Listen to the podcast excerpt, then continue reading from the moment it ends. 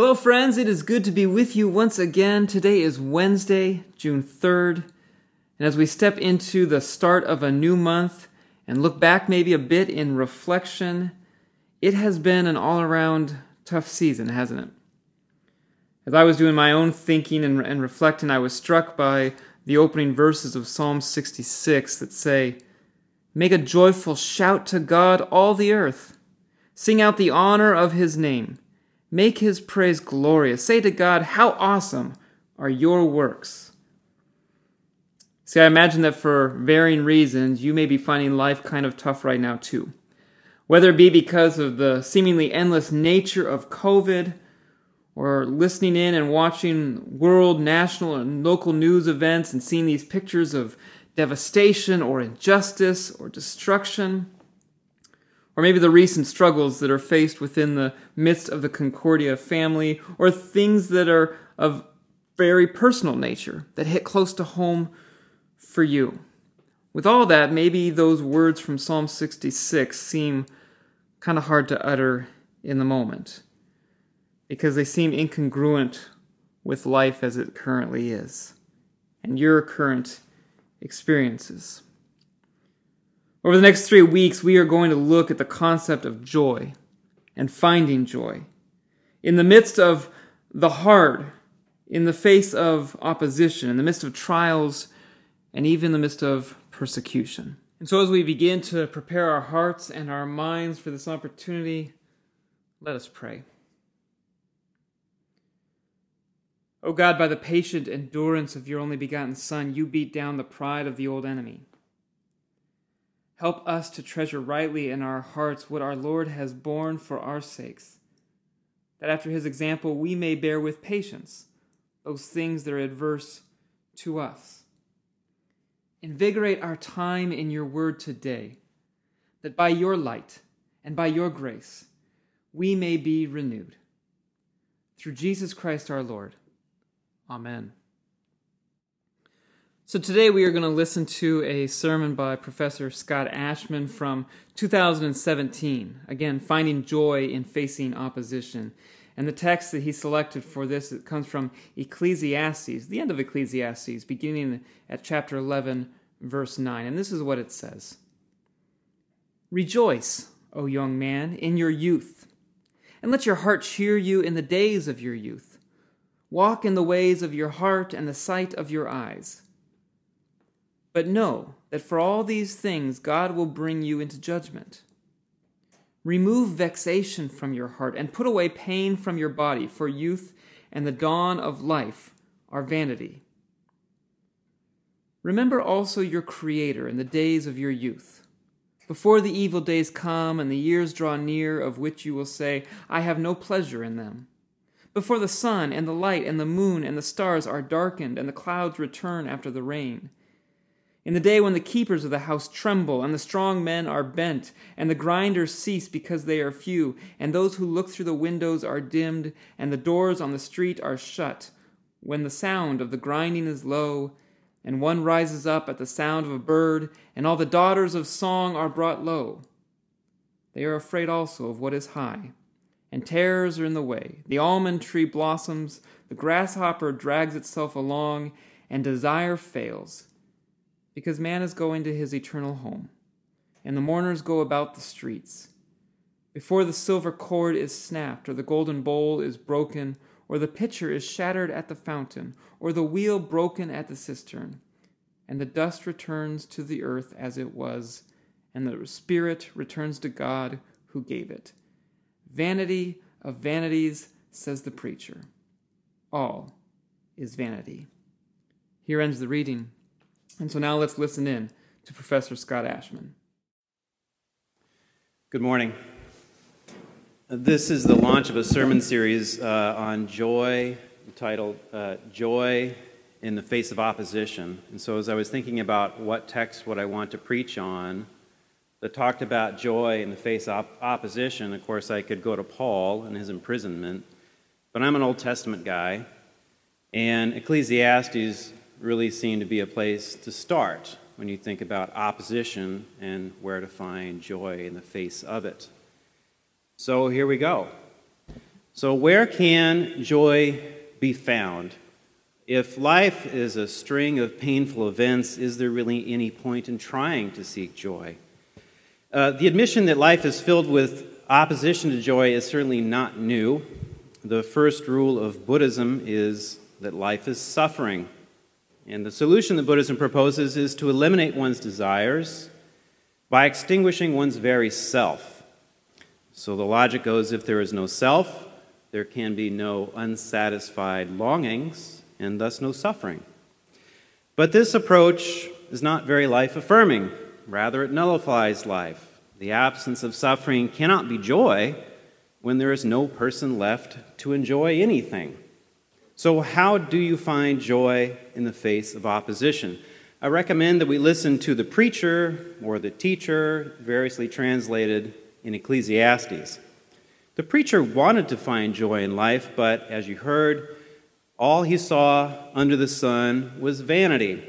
The opening salvo of his text and the rather concluding remarks as well shout this loud and clear. Vanity of vanities, all is vanity. Another way of translating this is all is meaningless. The Hebrew word for vanity or meaningless here is chevel, which literally means vapor. Doesn't happen often in Southern California, but when it's cold, you go out in the morning and you breathe and you see the vapor of your breath and it's gone. That's what we're talking about. As the preacher looks at life under the sun, all he sees is vapor. Everything is insubstantial, momentary, and fleeting. Nothing has gravity. Nothing is permanent or eternal. The preacher searched life looking for what would give him lasting joy, and he did this in an honest sort of attempt. Instead, what he only found was opposition, while being led at all times, as he says, by the wisdom of his heart. And here we always need to understand that heart means mind, one's thoughts. So in other words, he's being led by a wise and sensible mind. The preacher then, in this fashion, went on to pursue whatever his mind led him to enjoy. He indulged, you know, sensibly in his passions, palate, pleasure, and laughter, but he found that these quickly faded and failed to bring him lasting joy. He accumulated many possessions and great wealth, but realized that these were meaningless too, since he couldn't take him, take them with him in death. He pursued a life of the mind, wisdom itself, but found that lacking too. Not only did wisdom trouble him by revealing how meaningless life under the sun really is, it showed him that wise people die just like fools and dogs. The preacher also pursued righteousness, but saw how senseless this was as wicked people prospered while righteous people suffered. In the end, he says, all die and return to the dust no matter who they are or what they do. Everything is meaningless, life is vapor, joy is a mirage in an endless desert of futility. Now, this is enough to make anyone deathly depressed. Right? But the preacher was not the only one to ponder this. Uh, such futility is nicely captured in an ancient Babylonian text called the Dialogue of Pessimism. That's our title given to it, not theirs.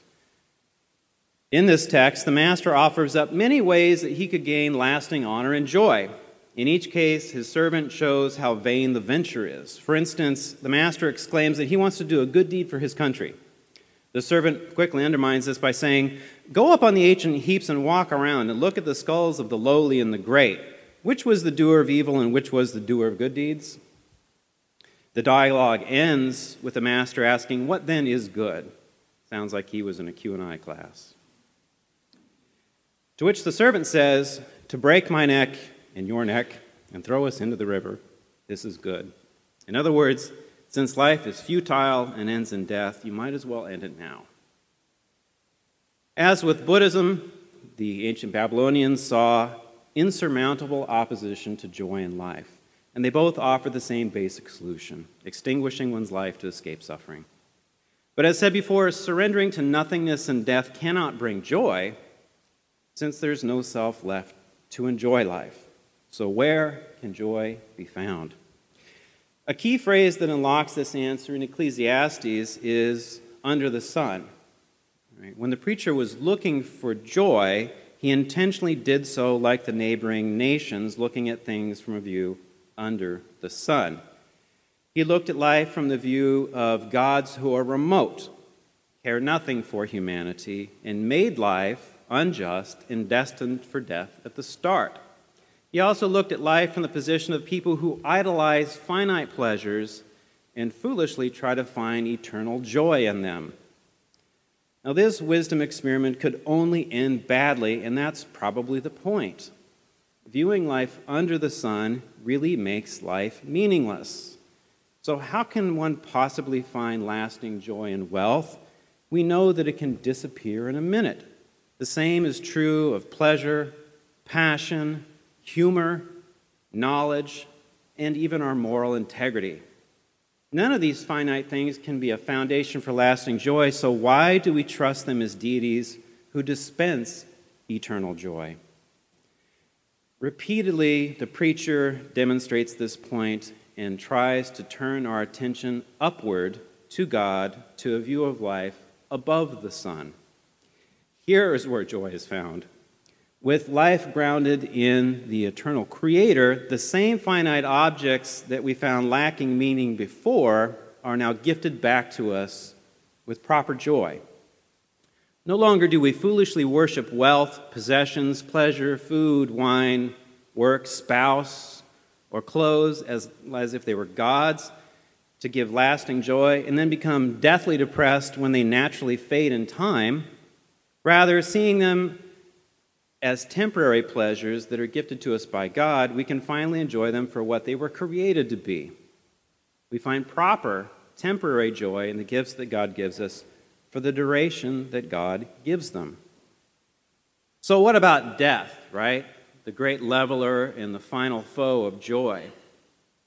The preacher points us to God as the judge who gives everyone their just recompense, and that's how the text really ends. Remember your Creator. Now, on the one hand, this gives us a measure of joy in the face of absolute nihilism, like nothing matters. Since God is the judge and the one who will judge us for who we are and what we do, we know that all of our actions really have eternal gravity. There's a measure of joy in that. On the other hand, this should not give any of us real hope in the sense that we are righteous and deserve eternal joy. The preacher clearly talks about this in chapter seven. Surely there is not one righteous person on earth who does good and never sins. So be warned. And that includes you, and that includes me. So our wickedness opposes our entrance to eternal joy. So do we just end up in the same place after all, that we're all deathly depressed? No. Here we must turn to other texts in Scripture that further reveal God is also our merciful Redeemer, the one who delivers us from death to life everlasting, because of the Son, that is, because of God's Son, Jesus Christ. God indeed judges us, but for those with faith in Christ, God graciously judges us based on the complete righteousness that Christ lived for me and for you and for everybody. Because of the Son, God sees us as completely righteous and grants us entrance to eternal joy and everlasting life. So look for lasting joy, but not under the sun in fleeting pleasures as if they were enduring, but look above the sun and because of the sun. Look to God who daily gives us the gifts that we need when we need them to enjoy them. And look to God's Son, whose merits make us righteous to receive eternal joy. In his name, amen. Let us pray. Almighty God, help us to put the things of this world in their proper place in our lives. Instead of elevating them to such heights that they could never deliver on the joy that we hope they could bring. But help us to receive every blessing with the joy that knows that they come from your grace, mercy, and love for us. In all things, help us to look to your Son, the only source of lasting joy, eternal joy. And may that joy work in us each day in the midst of all circumstances. Through the same Jesus Christ our Lord. Amen. Today we will conclude with singing a hymn together. You can find a link to a P D F of the lyrics with this podcast. So feel free to pause here, open that now, and then join in singing the hymn, Lord Dismiss Us With Your Blessing.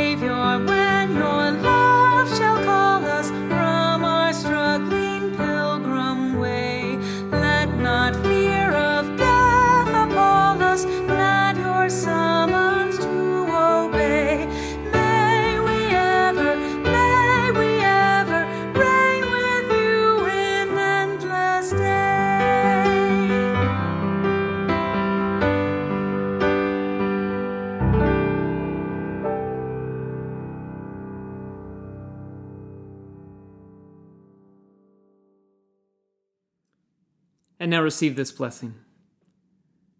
The Lord bless you and keep you. The Lord make his face shine upon you and be gracious to you. The Lord look upon you with his favor and grant you his peace. Amen. I look forward to being with you again next week as we continue to walk through this series on finding joy.